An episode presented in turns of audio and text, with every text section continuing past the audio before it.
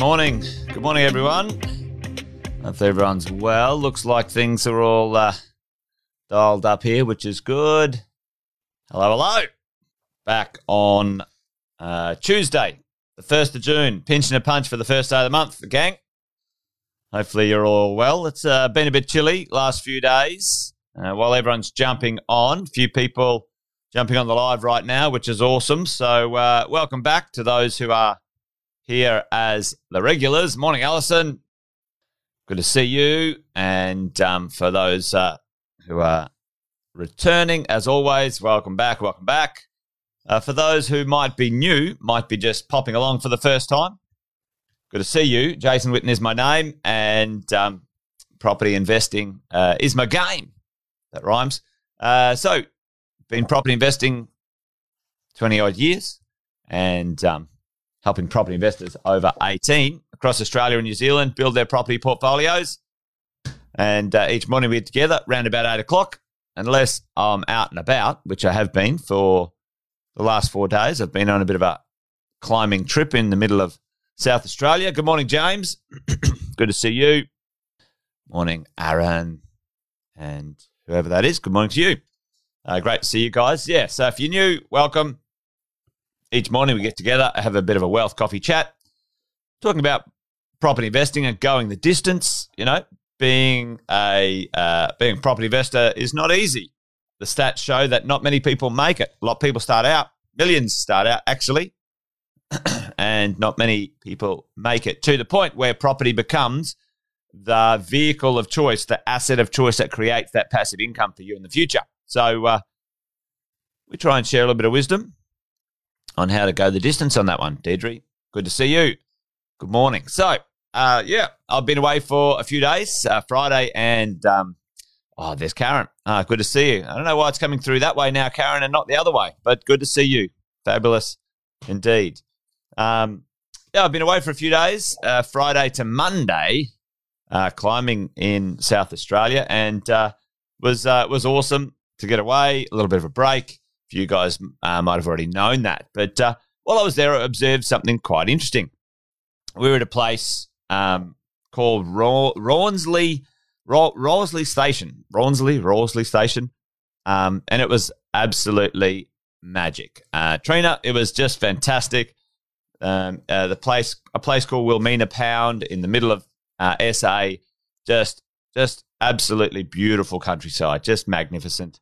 Um, quite fresh each day. Uh, you know, it was a little bit, little bit uh, chilly, but um, it was it was magic. But one thing I did observe, uh, which was interesting, got me thinking, was that uh, every night we went to there's a little uh, restaurant there at, where we were staying, a little cabin. And uh, Woolshed Restaurant. highly recommend you go along if you want. Um, if you ever want to go and visit, it's a just mad food and amazing beer and wine and stuff like that. Anyway, the point is, uh, I was the youngest. Me and, well, actually, my buddy of mine was the youngest person in the restaurant. We were the youngest. Now, I'm not a spring chicken. I'm 48 and he's 40. And um, the place was packed. There was at least 50 people there every night, uh, uh, having, uh, enjoying dinner and uh, wine and, and bits and pieces. But we were, Duncan and myself, we were the youngest people in the restaurant youngest people in the restaurant. And it got me thinking about the grey nomad army in Australia. And, you know, uh, and this is not, and I was just going to bring this up this morning and talk about, I don't think we need to wait. Personally, I don't think we need to wait till the end, you know, after 60 or 70 years of life and working to go on those trips. And uh, I wanted to sort of talk about that this morning because it's interesting. We take uh, all this time, we, we decide that we are going to uh, buy some properties, be a property investor, have a career, start a business, um, get married, have kids, all these things. And what uh, our social process is, is to say, all right, well, listen, do all that stuff first and save up all of this fun stuff, all of this travel stuff, all of this, you know, go and visit amazing places stuff until you're old. Now, I'm not being ageist here uh, I'm just making a point that, you know, maybe when you're 60, 70, 80, some of these places, um, you know, you might not be able to get to or visit. Some of these places not be might not be safe. But some of these places you might not uh, enjoy as much as you could have uh, when you were younger. E.g., climbing for me. Um, and uh, what does that mean? Uh, you know, for me, one thing that I think we should understand and do as as investors is uh, plan into your life a few fun things along the way. A few fun things along the way. And I, I, I mentioned that one on Friday as well. And this might be a bit of a reminder for everyone as we're going along. Uh, don't wait forever. Don't wait forever to do things that you need to do. You know, for me, it's about climbing. That's why I said, you know, what is Grey Nomads, um, you know, and, and climbing um, got to do with, you know, property investing? Well, for me, the the destinations around the world that I want to visit as a climber that are that have been there since I was twenty, uh, in my mind as as bucket lists or goals, um, are always going to come before me buying another property, me putting it off for later on. Um, and uh, it's an interesting one. Why do we in life? Why do we in life say, "Oh, we'll do it later"? Um, is it social pressure? Is it the is it that's what should be done? Do we feel you know maybe we feel a bit selfish about it? Oh, you know it's it's a, uh, it's all about you. Well, the end of the day, gang, um, you know, checking in with your your partner and and the people around you, you know that you love and who love you. You know, if you organize it well and and communicate, I I would find it very difficult for anyone to say, yeah, you shouldn't do those things that you've always wanted to do.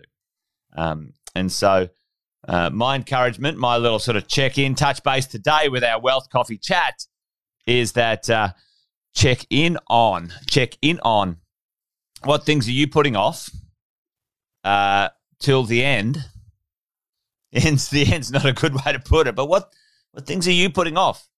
Um, would you prefer to be the oldest person in the room when it came to um, so came to came to those those experiences, or would you kind of, you know, be kind of cool being the youngest person in the room, going, yeah, yeah, okay, I'm doing this at the same time as I'm building my portfolio, as I'm taking care of things. I'm also putting some of these experiences, some of these things that I've always wanted to do, um, up front and in the limelight, and making sure that I'm living life on purpose and uh, and uh, uh, in direction. Bob reckons we should be saving for the crash. uh, Bob, you're a funny bugger. All right. Um, Allison, you're dead right. Don't spend the wealth before you've built it, but mostly why I waited till a little bit later on to do some things. First class to Thailand in 2019. Absolutely fantastic. Yeah, yeah, dead right. And you're right. You, you pointed out, like, it's not about sort of, you know, bugger it. You know, every night I'm going to go out to a restaurant or you know, do this or do that. It's about the things that are important to you. And uh, for me, that's once or twice, maybe a year, a climbing trip to to where I've always wanted to go. And to be honest, you know, often team, often gang, this stuff is not about the money, is it? Really, at the end of the day, a couple of thousand bucks, you know, um, if you save up and you plan, it's not that massive a deal to go to somewhere that you've always wanted to go to. Sometimes it's it's our it's the game in our head that we play that we don't allow ourselves to go yeah that's pretty sweet. You can do that. Um, you know five days here 10 days there 14 days here whatever that looks like um, you know do it uh, do it when we can yeah yeah and karen says you know there's some responsibilities and all those sorts of things you're dead right karen and those can be complicated um, but uh, certainly interesting conversation to have. You know, why wait forever? Maybe it's not a great idea to wait forever. Maybe it's a good idea to try and weave in to the fabric of our life in investing, in um, our businesses, in our families. Um, you know, we go ahead and do those sorts of things. Yeah, dead right. Trina's right. You make a good plan and uh, go for it. Absolutely. So, right now, one of the things that I've done with my climbing buddy forever is at the climbing trip that we're at. We're booking, we're booking our next trip we've already booked our next trip. All right, uh, we're going to so we're going to go um, uh, into outback New South Wales, uh, called the Wolgan Valley, um, as we go. Weave it in. Anyway, gang, that's it for me. A quick one today, a bit of a quick wealth coffee chat on the back of me having a nice time, and I thought I'd share that one. For me, uh, I thought, uh, for me, it was fun to be the youngest person in the room. Um, maybe there's something in that one. All right, gang. I hope you're all awesome and well. Give you something to think about today. Join me tomorrow for another wealth coffee chat. Uh, we'll talk about uh, all things property investing and doing the do. Uh, I hope you're all awesome and well. First of June, it's a new month, uh, and uh, let's make the most of it. All right, gang. Take care. Adios. Bye bye.